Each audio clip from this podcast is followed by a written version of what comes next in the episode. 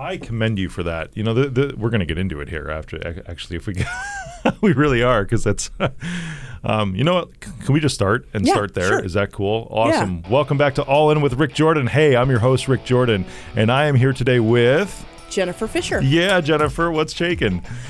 Just here to enjoy some conversation with you. I love it. I love it. We were starting to enjoy conversation, and then I had to stop because this is what I was telling you and warning you about, is that I just get too involved with everyone because I like people. And we just start on these conversational trains, and it's hard to get off. So we just have to start the show and say, stop talking. All right, and let's do it. Stop talking so we can start talking. Yes. We were talking about our kids and going back and forth with that. You know, I have twins. You have a 20-year-old daughter. And a 24-year-old daughter. Wow. Hey. Awesome. I'm a little bit ahead of you. Yeah, you are. Just a bit. That's okay. That's a bit. I've been married for 18 years now. Okay. I better get this right. 29. Yes. So I'm on the same track then. Yeah. Right on. It's so great. So your daughter was recently we were talking about martial arts, and my son, my 9-year-old, just started Taekwondo this week. Which I think may have been about the time she started karate. Okay. Now that I think about it. And she has a brown belt now? She does. She went all through karate, got to her brown belt, and the next step, of course, is black. Yeah. And Kim and said to me, Mom, I'm done. I don't want to do this anymore. I'm done. And this is where I said, hey, we have to start the show because this is great. Because you started saying, hey, most parents would have just said, no, you're finishing. You're going to keep going through with it, right? It's like... I remember back when I was a kid, the whole thing amongst all the other kids was you had to learn piano or something like that, right? That was me too. Yeah. I didn't, thank God. I picked up guitar when I was 12 and taught myself playing to Metallica, you know, which is still one of my favorite bands to this day, but self-taught, and then became a semi-pro musician out of that too, because it just clicked and it was awesome. I love guitar, but I remember the piano lessons that all of my friends were receiving, and they had to complete it until they got to their recital, or they completed like whatever, you know, 5 years worth, or I can't even remember, but I just remember thinking how stupid that was because their parents were forcing them to do something that they had no interest in. Your daughter obviously had interest for many years, right? Oh, yeah. It was a long-term, probably 5 years. Okay. I mean, and I would, of course, had to drive her. Yeah. And then I would go next door. They had a little kickboxing class, so while she was in karate, I'd go next door to kickboxing? I was doing kickboxing. Oh, yes. Or I'd go for a jog, just something, while she was in her karate lesson. But I think, you know, you mentioned piano. I was one of those kids that was forced to take piano and didn't enjoy it. Do I play today? No, probably because of that. But when she came to me and said, I'm done, I'm like, okay, if you're not interested and you've done enough, that's fine. But what are you going to do instead? Sure. So she knew she had to pick something else to keep her active and doing something after school and another interest and a hobby. So she started swimming. So that was her next interest, and carted around to swim lessons and swim meets. And then after that, well, let's try volleyball. So she played volleyball and then went back to swimming. But what's great about volleyball and even swimming is that you can do it the rest of your life. Yeah, but I was not going to be one of those parents that said, okay, no, you were, because I knew she wouldn't like it. Yeah, right. She'd resent it. She'd resent me. And now she has two other interests that she's able to enjoy. That's amazing. I commend you. And I'm sure you're patting yourself on the back right now because you should. Well, thinking back, you know, I mean, like it was probably the right decision. But I did the same thing with my older daughter. Yeah. She was... in a made-for-TV movie, and awesome. Was in a commercial when she was 5. And when she was going to high school, it was a decision of, do you sign this modeling contract? Mm. And she said no. I said, okay, then what are you going to do? So she picked up volleyball and played 5 years. Oh, that's fun. So, I mean, I let her be her choice for what she wanted to do. Yeah. But it was, you've got to pick something. And luckily, we had the means to support it.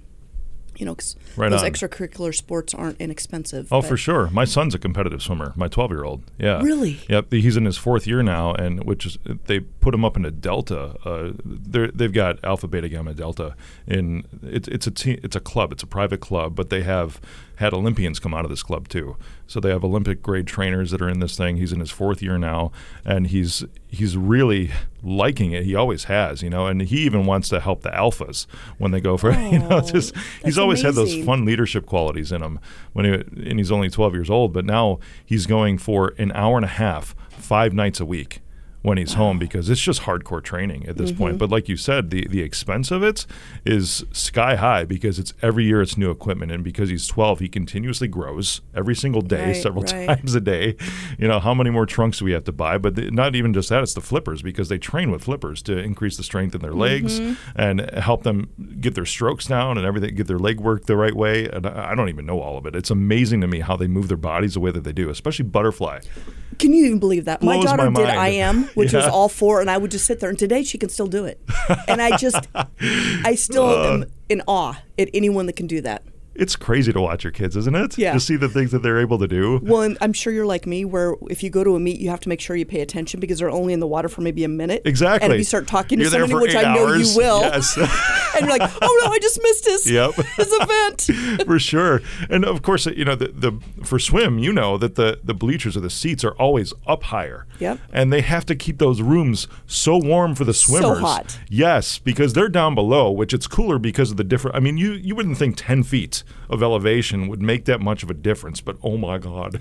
So hot. Yes. It's got to be like 85, 90 degrees when you're sitting up in those seats. And then did you go to the first meet and not know? Like I went to time trials. Yeah, I had no clue. I had no clue. And you had to bring like 5 towels, food. You were there for like 4 hours. Right on. I thought you just go in time and get out of the pool. Yeah. I'm calling my husband going, okay, I need you to bring me X, Y, and Z.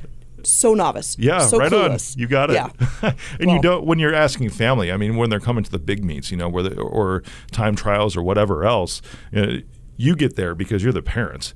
And then you're telling all of your family via text message, at least now, this is what I'm doing, telling them via text message, because you don't know exactly when they're swimming until you get there and you see what heat they're in. Exactly. Yes.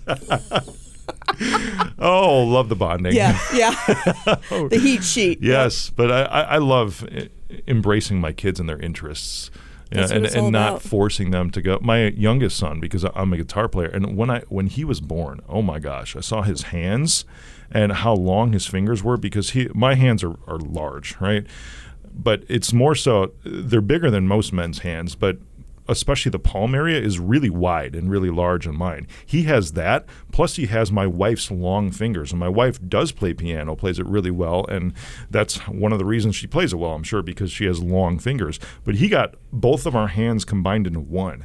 So when he was born, I saw his hands, I'm like, oh, just when he was little 7-pound baby, I'm like, you're going to be a guitar player, you know. So he started lessons just about 9 months ago, but no joke, this was just yesterday, last night, while we're eating dinner before I hopped on the plane this morning, right? Just last night, he goes, you know what, I don't want to do guitar anymore. I'm like, dude, why not? You were made for this, you know? I'm like, but I had to bite that was my inner monologue, right? I had to bite my tongue and say, okay, well, why is that, Alec? Mm-hmm. Why do you not want to anymore? So we got down to it that it was just the tediousness because of how he was learning, and I compared it to how I did. I was listening to some of my favorite bands, and it was fun for me. I was listening to the music that I enjoyed and also rocking out at the same time. He was listening to a lot of classical typical. Exactly. Yeah, and at least the instructor said, you know, who's your favorite artist? And his favorite artist, you heard of John Williams. But this is because, and he's legit with that. He loves John Williams because of Jurassic World, Jurassic Park, Star Wars, you know, Harry Potter. You know, he's one of the best composers, really, that ever existed. You know, one of the best modern composers. He's done all these amazing scores for these big epic movies, and he was starting to learn how to play the Jurassic Park theme. And for the first time in 9 months, and it's like he's never done this before, but when he said, I want a quick guitar, it was not 5 minutes later that he goes up, grabs his electric guitar and his amp, brings it down into the dining room, and sets it up and says, I want to play my song for you. Never has done that before in his life. So it was like an instant shift from this is work to this is fun. Interesting, because when you have a lesson, that's work. You got it, yeah. And if you're being taught something you don't enjoy, then it's working. Right on. Interesting concept, yeah. It was. I mean, this was mind-blowing. This was literally just last night. And then when he's playing, I'm watching him, and he's just looking at the sheets. And for a 9-year-old, because I got to this point after a couple years, you know, and I was playing a little bit differently. I was playing more of like a rhythm guitarist, which is chords, right, versus lead, which is, or classically trained, which is a lot of the individual notes, where you can play the melodies or you could do solos or whatever you want if you're listening to rock. And he is playing the Jurassic Park theme, not even looking at the strings. and doing this is difficult in guitar. This Did you say he's 9? He's 9. Yeah, and I know, I'm telling you, when he was 7 years old, or 7 pounds, 0 days old, I saw his hands. I'm like, you are made for this kid. But he's looking at. But now it's fun. So now I think he will continue it because now it has become an interest again, which is what it started at, rather than just hey, this is going to be work, and it's something that I have to learn things that I don't really want to learn about this. But I'm looking at him, and he's just looking at the music, but he isn't looking at the neck of the guitar once while he's doing this. And then he goes, hey, watch this. I'm going to close my eyes and play this. And then he closes his eyes, and he's just going crazy, playing the Jurassic Park theme. So natural. Yeah, it blew my mind. And you know from piano, right, how when you do octave shifts, it's some of the more difficult things. I play, I like to say I fake a good piano. I can't even fake it anymore. Not a lesson thing, but I just translated from what I knew from music theory and then found the keys and I can play chords and everything. But when you do octave skips, you know, it's hard on the piano to do that. But string skips are one of the same things on guitar, especially when you're playing lead. Doing string skipping is more advanced. And the Jurassic Park theme has a lot of that because it's classical music, you know, from a movie score. And he's doing this with his eyes closed. He's been so proud. Literally, yes. You know, and write down those moments. That's my other tip. I know, yeah. Because we forget about them. We do, yes. And the quirky things our kids say, I wish I would have kept a book of the quirky things they say when they're little. Because I can't remember them now. But we do have those proud moments when they grow up or do something that's unexpected. Yeah, we do. Yeah, that's why we're parents.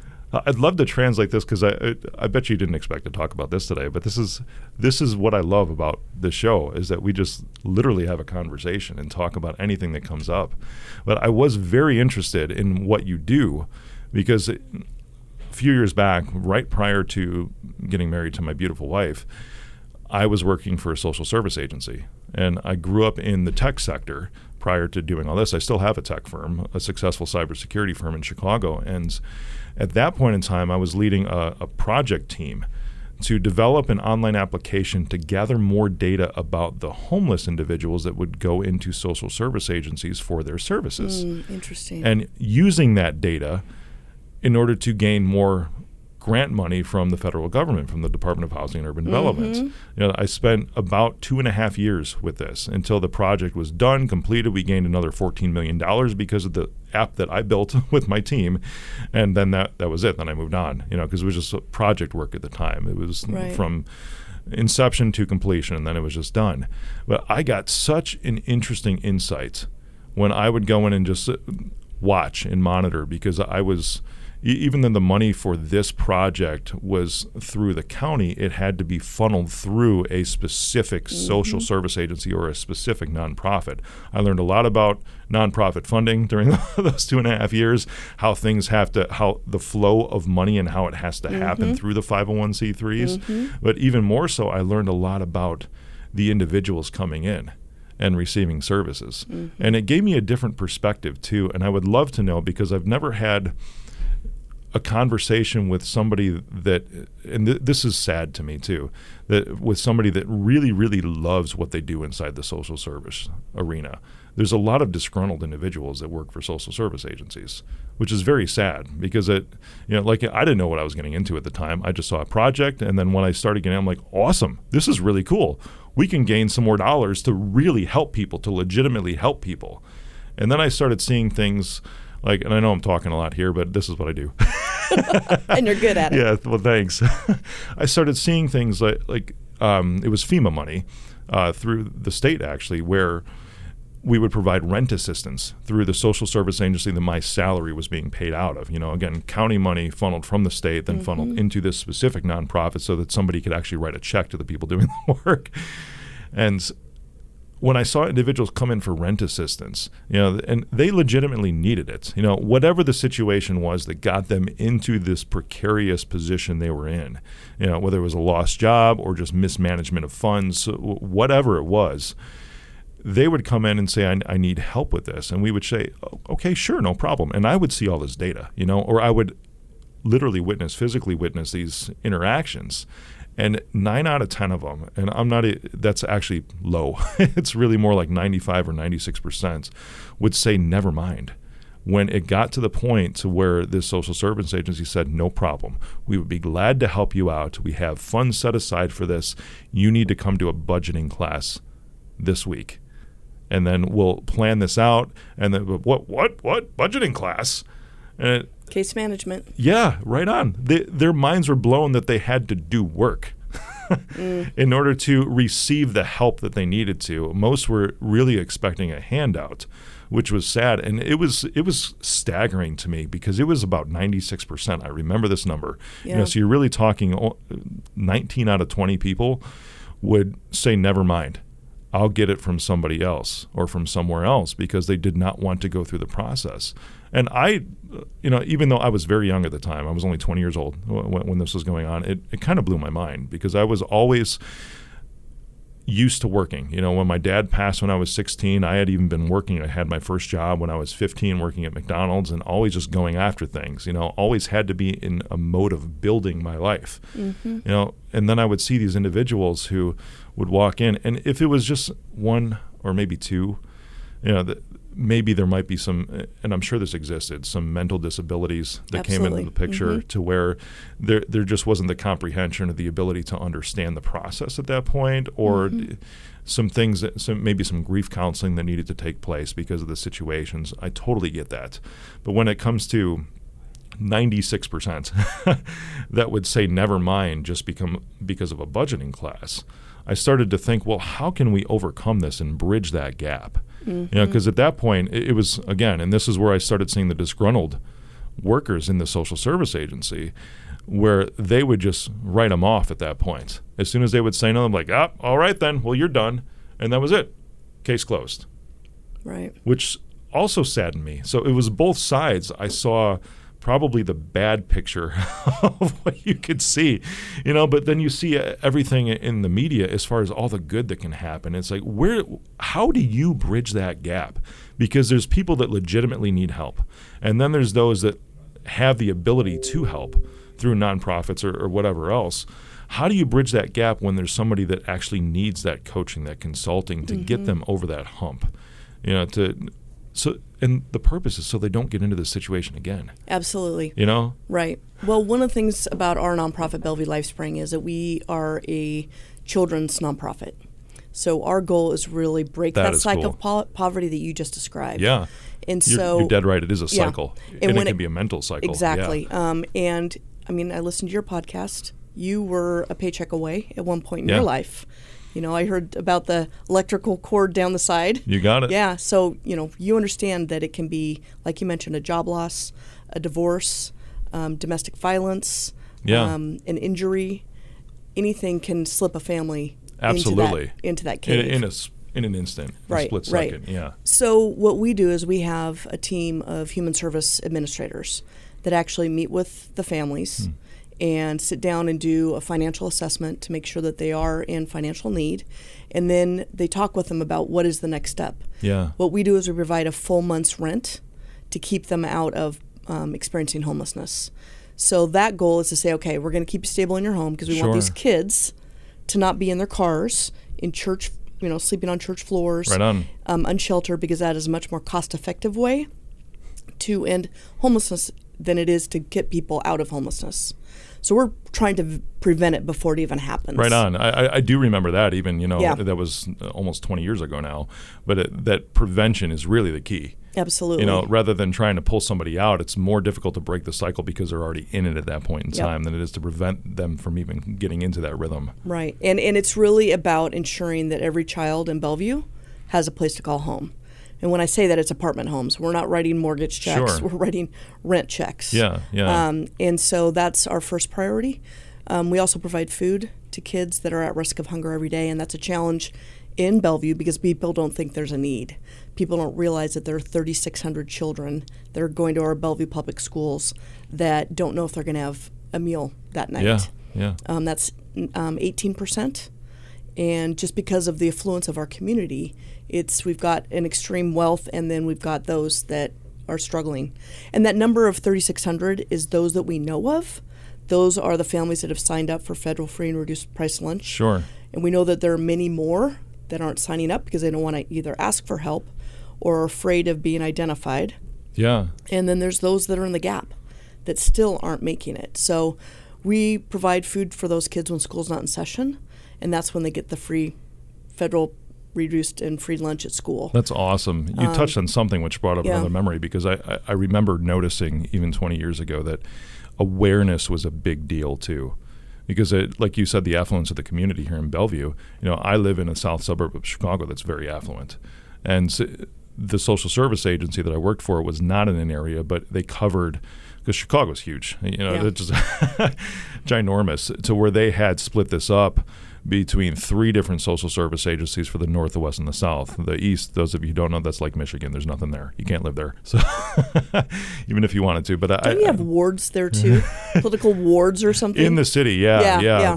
Where the money was coming through for the agencies that I worked for, even though it was for the entire county, these were the suburban ones. So Chicago is in Cook County, and then surrounding that, because there's an agency in the city, but then the three that I was helping were the suburban ones. And then that was funneling back to the city level, then the county level. So it was an interesting hierarchy, to say the least. But it's a lot more bureaucracy in Chicago than there is in Bellevue, I can tell. I would imagine. Yeah. But I remember awareness being this, because when we were in an affluent community, just trying to generate the support for this program, which ended up being very successful, to grab another $14 million in federal funding for the community. It was awesome. You know, I felt so accomplished at that point. I remember someone, just out of ignorance, and I don't mean that in a negative way, just exactly what the word means, just did not realize what was shaken down, is when we talked about went through the whole presentation, and it was about like another shelter that we needed to build up, something that this federal money was going to be used for, you know, another homeless shelter during the cold months, because in Chicago it gets really cold during those cold months. I've been there, and it's really cold. Exactly. And that windy. Yeah. Absolutely. So there's a lot of shelters just for those for night, you know. Right. And I remember one individual saying, well, where are they going to put all their shopping carts?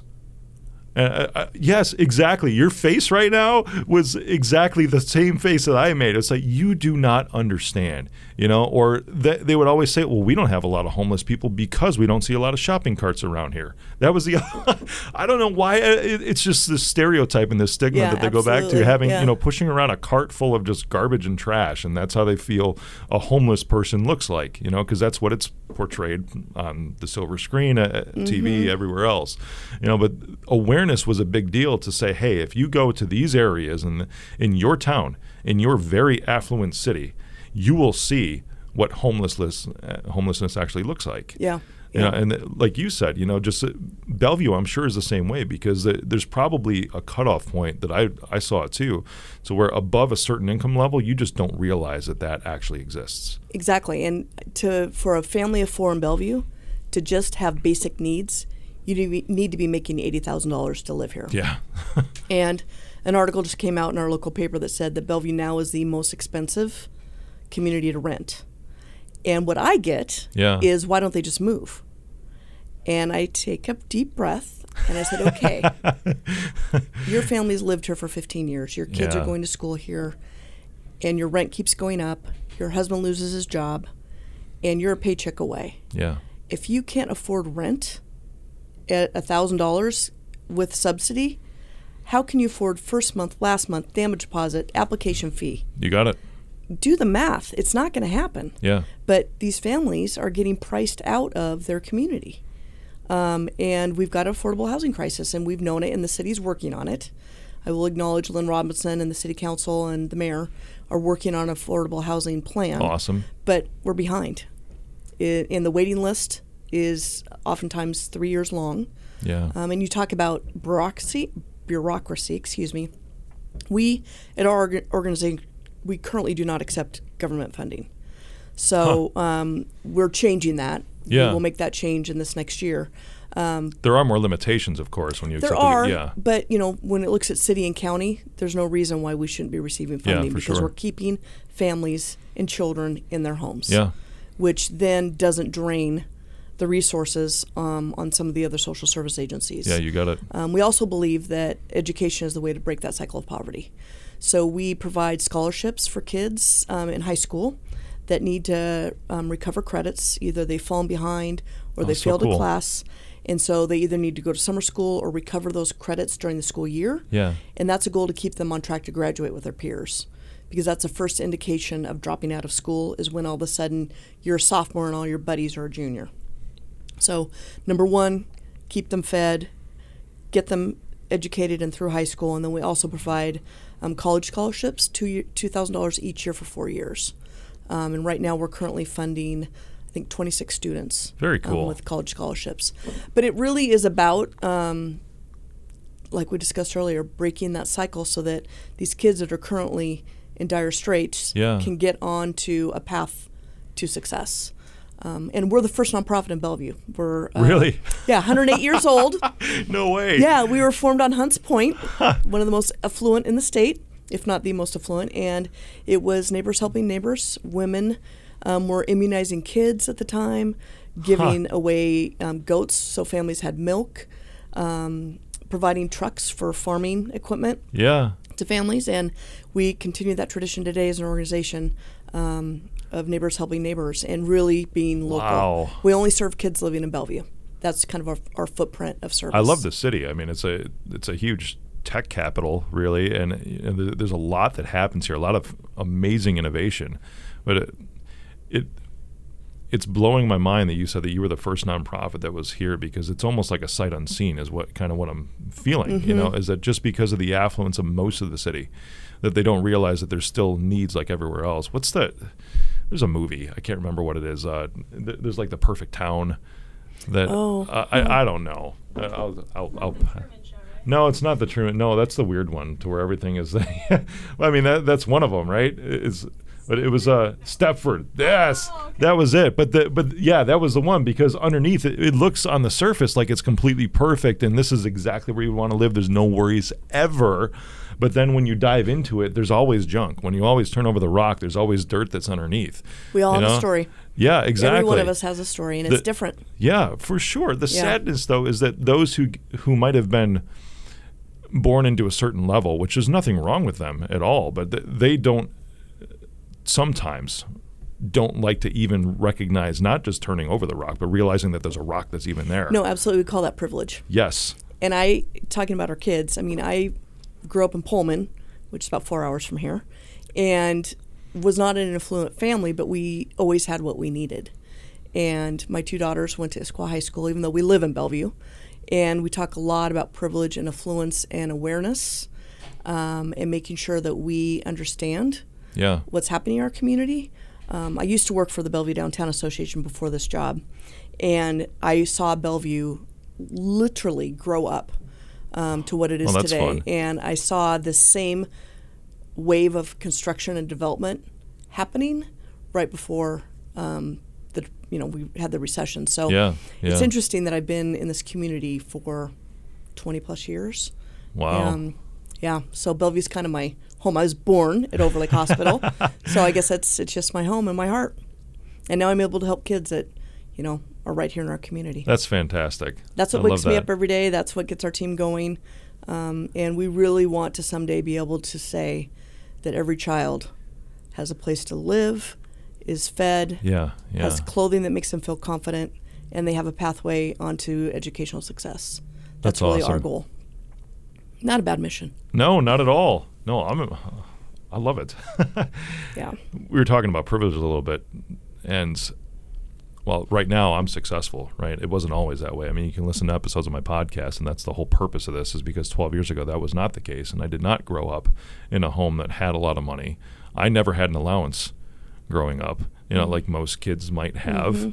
Mm-hmm. Now my kids actually work for the money, even around the house, and they volunteer to do more work because they realize that they it's a reward system. It is, yes. It's capitalism. I'm all for that. Mm-hmm. Hey, but there's a Facebook group that I'm a part of that's a financial group, and they were talking about just throwing out there, hey, how do you teach your kids to be responsible with money? And I put on there, I'm like, first, I teach them how to make money.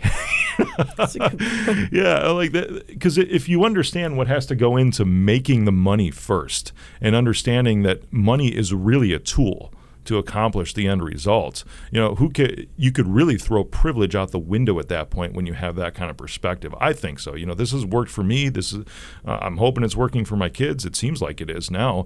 But when you just look at money as a tool to accomplish a certain goal, you know, and thinking back to when I was with nonprofits and social service agencies, maybe that would have helped bridge the gap rather than saying money is this thing that you just pursue. No, you don't pursue money.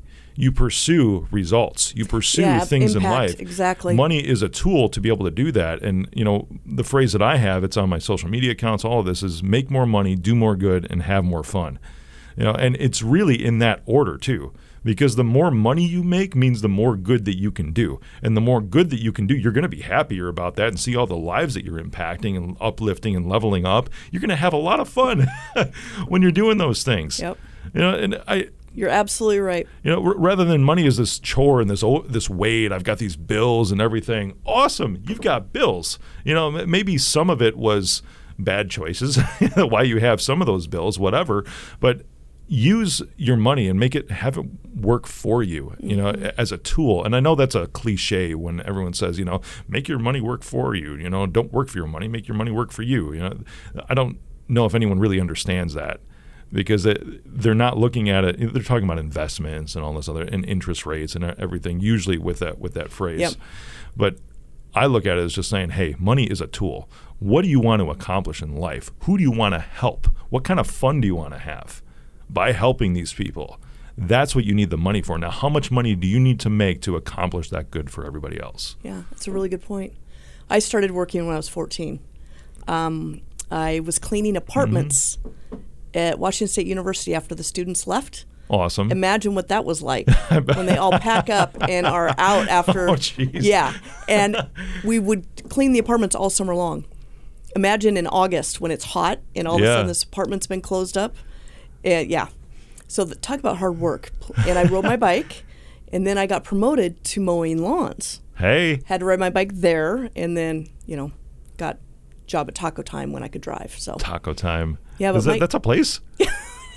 It's Northwest. I want to go there. It's right. There's one in downtown Bellevue. Oh, Lord. A couple blocks away. It's all Northwest, all natural ingredients.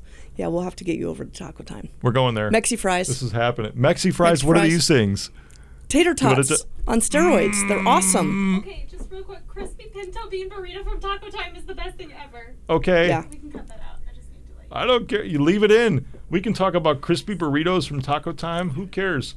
We don't have sponsors on the show, so I'll talk about whatever I want to talk about. Jump in. I love it. Especially, there's a place in the Midwest called Taco John's, which is similar to that because they have the little, they call them potato olays, which are tater tots. Yeah. And they put nacho cheese on them and sour cream and all these other things. They have a meat and potato burrito. That's why when you say Taco Time, I get all excited, you know, because anything with the word taco in it.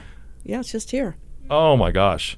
I wonder if we can, you know, CMG, who produces the show, I wonder if we can get the owners to go, you know, because it might not, it's not that, I'm sure it's not that healthy, you know, although they use all natural ingredients, you said, right? Like their salads? Yeah.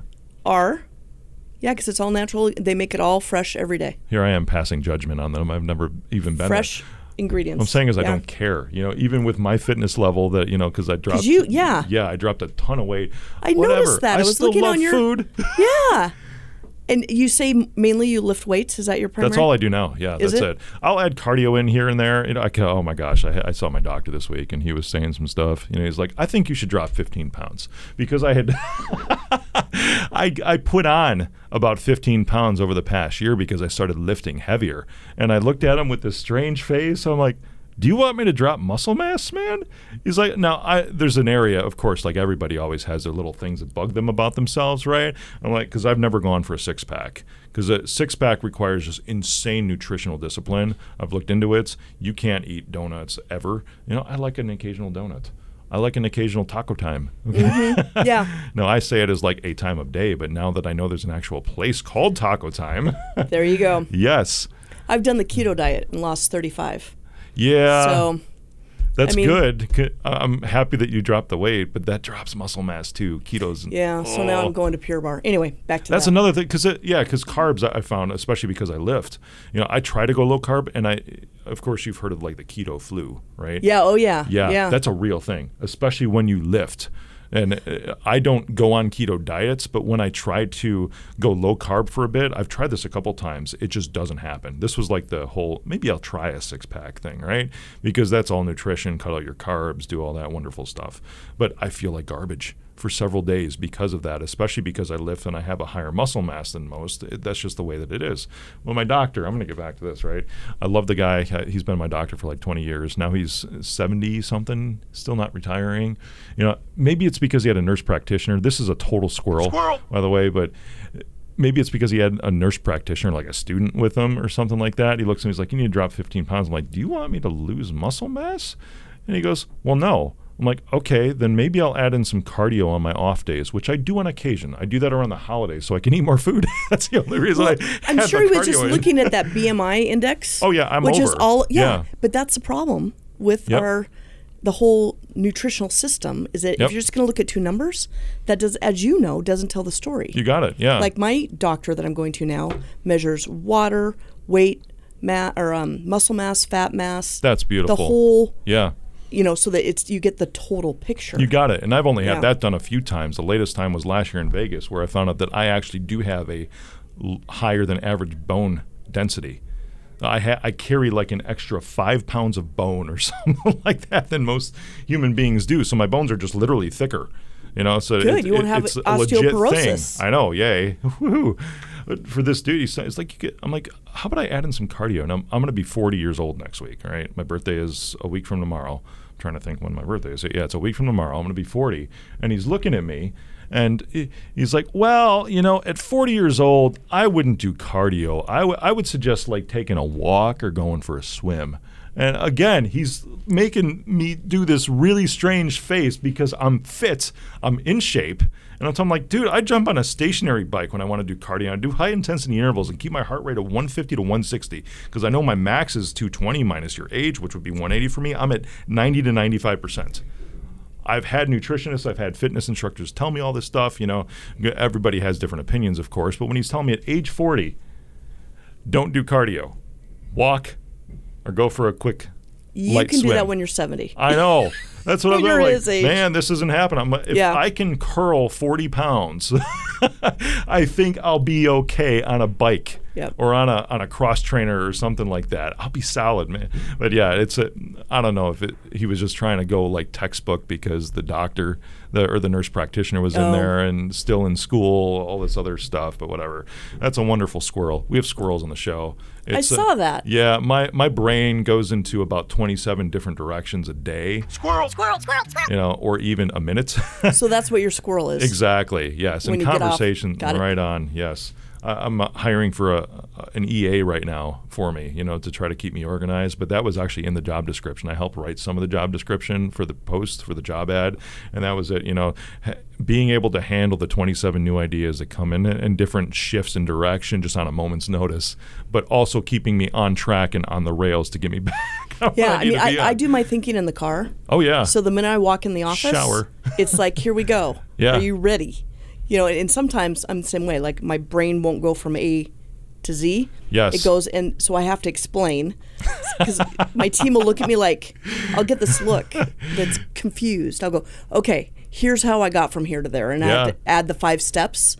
And like, oh, okay. Like right now we're getting ready for a big, our biggest event, which is our Uncork the Night. It's a celebration of wine and giving. It's our auction and wine tasting. And you know, it's 2 weeks, about 2.5 weeks. See, you're doing more good and having more fun at the same time. See, totally. That's what it's all about. And it's not like your typical auction. Yeah. We bring in club seats. There's 80 international wines. It's buffets instead of a sit-down. That's fantastic. Chicken meal. And people are there to raise their bid card and support the community. It's really... It really is a celebration of giving. When is this? It's November 2nd. Are you in town? Oh, no, I'm not that day. I'll be in Florida that day. Okay, next year, yes. Next year you can come. I'll invite you. But, I mean, same thing. I mean, you know, everything gets so intense, and now it's time for me to hand it off to the team to do the logistics because a lot of my work is done. Awesome. And they honestly are almost like, okay, you can go away now. Yeah. Just let us do our part. So I need to know when it's time to stop. That's cool, you know, and I know how you said, and this was actually in a good way, because I learn from the experience of others, and even learn from, and I'm not saying you made a mistake anywhere, but I learn from the mistakes of others too. Oh, because absolutely. I watch somebody else fall flat on their face. I'm like, I'm never going to do that.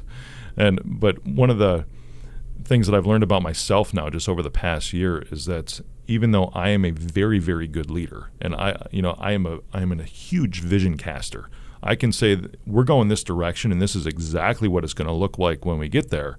However, because of how my brain works, I'm not necessarily the right person to actually do the nuts and bolts with everybody that's there, because they will get frustrated with me.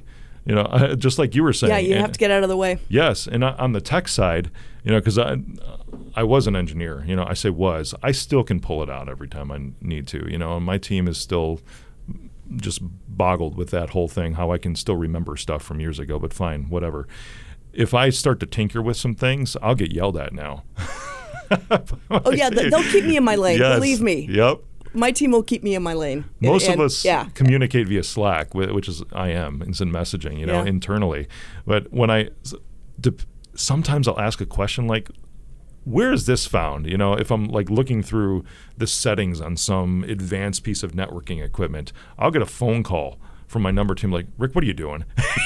oh no, they won't even give me access to our greater giving database, and they won't give me too much detail, because they know they don't want me in there messing with it. So that's a good point, though. But understanding how to lead a team is not the same thing as actually necessarily running the team. Yeah, you don't have to do it all. Yes, there are others that are really, really good at that. Rocket Fuel. I don't know if you've ever read that book. No. Amazing book. Get it. I'll add it to the list. It's actually a quick read. Gino Wickman is the author. It talks about visionaries and integrators, and how really, you know, everyone thinks that the entrepreneur is like the guy or the woman, you know, like the rock star or the hero, you know, whatever it is. But they're the ones that lead the world, right? And really, that's not the case. It's the integrators, the people that do the nuts and the bolts, are the ones that rule the world, because we're all over the place. I say there's a circus in my head all the time. Yes, I have good ideas. Yes, I can see what the end result looks like before we're even there and chart a course. But I'm not even getting there if it wasn't for my team. Mm-hmm. Absolutely. That's why I appreciate everybody that works for me. Me too. Oh, my goodness. Yeah.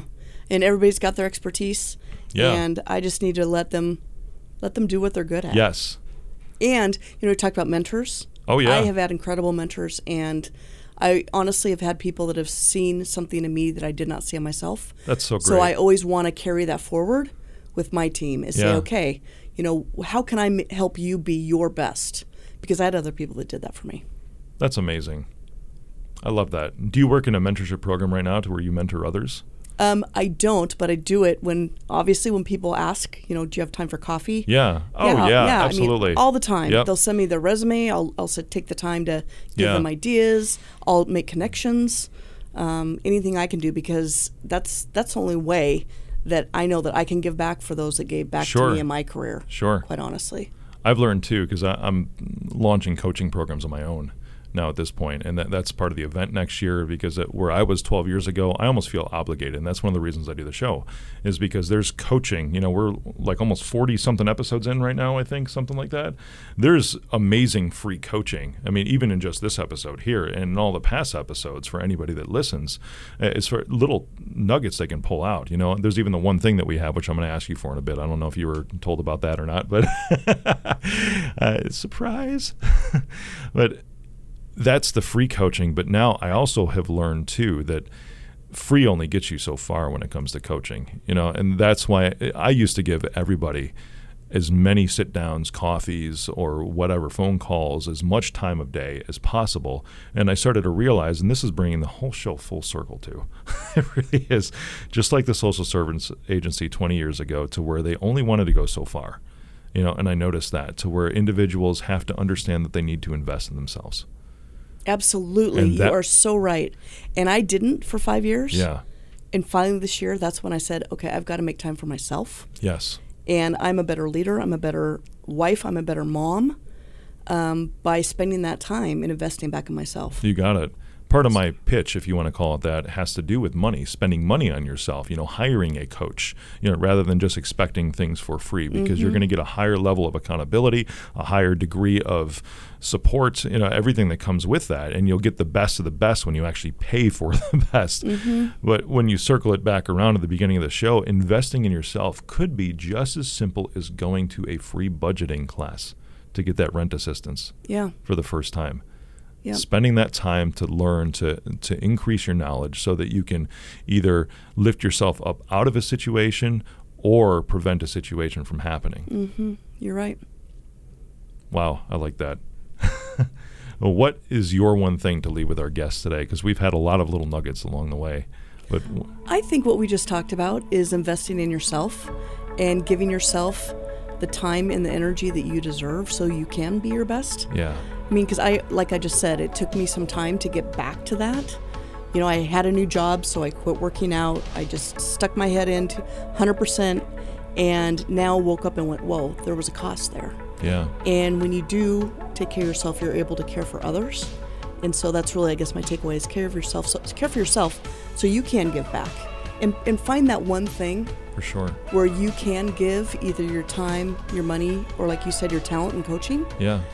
And find out what that is and do that one thing that's going to make our community stronger by your gift. So thank you for the time today. No, thank you. This has been fantastic.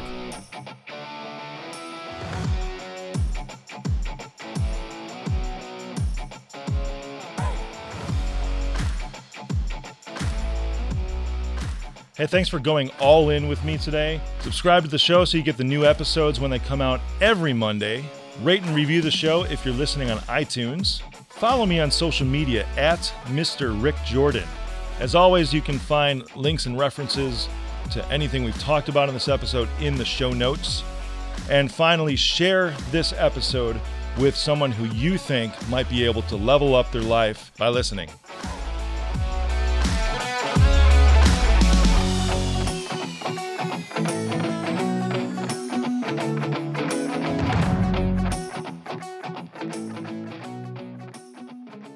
I am Rick Jordan, and I approve this message. How long are you in town? Through Sunday. Sunday morning I go home, yeah.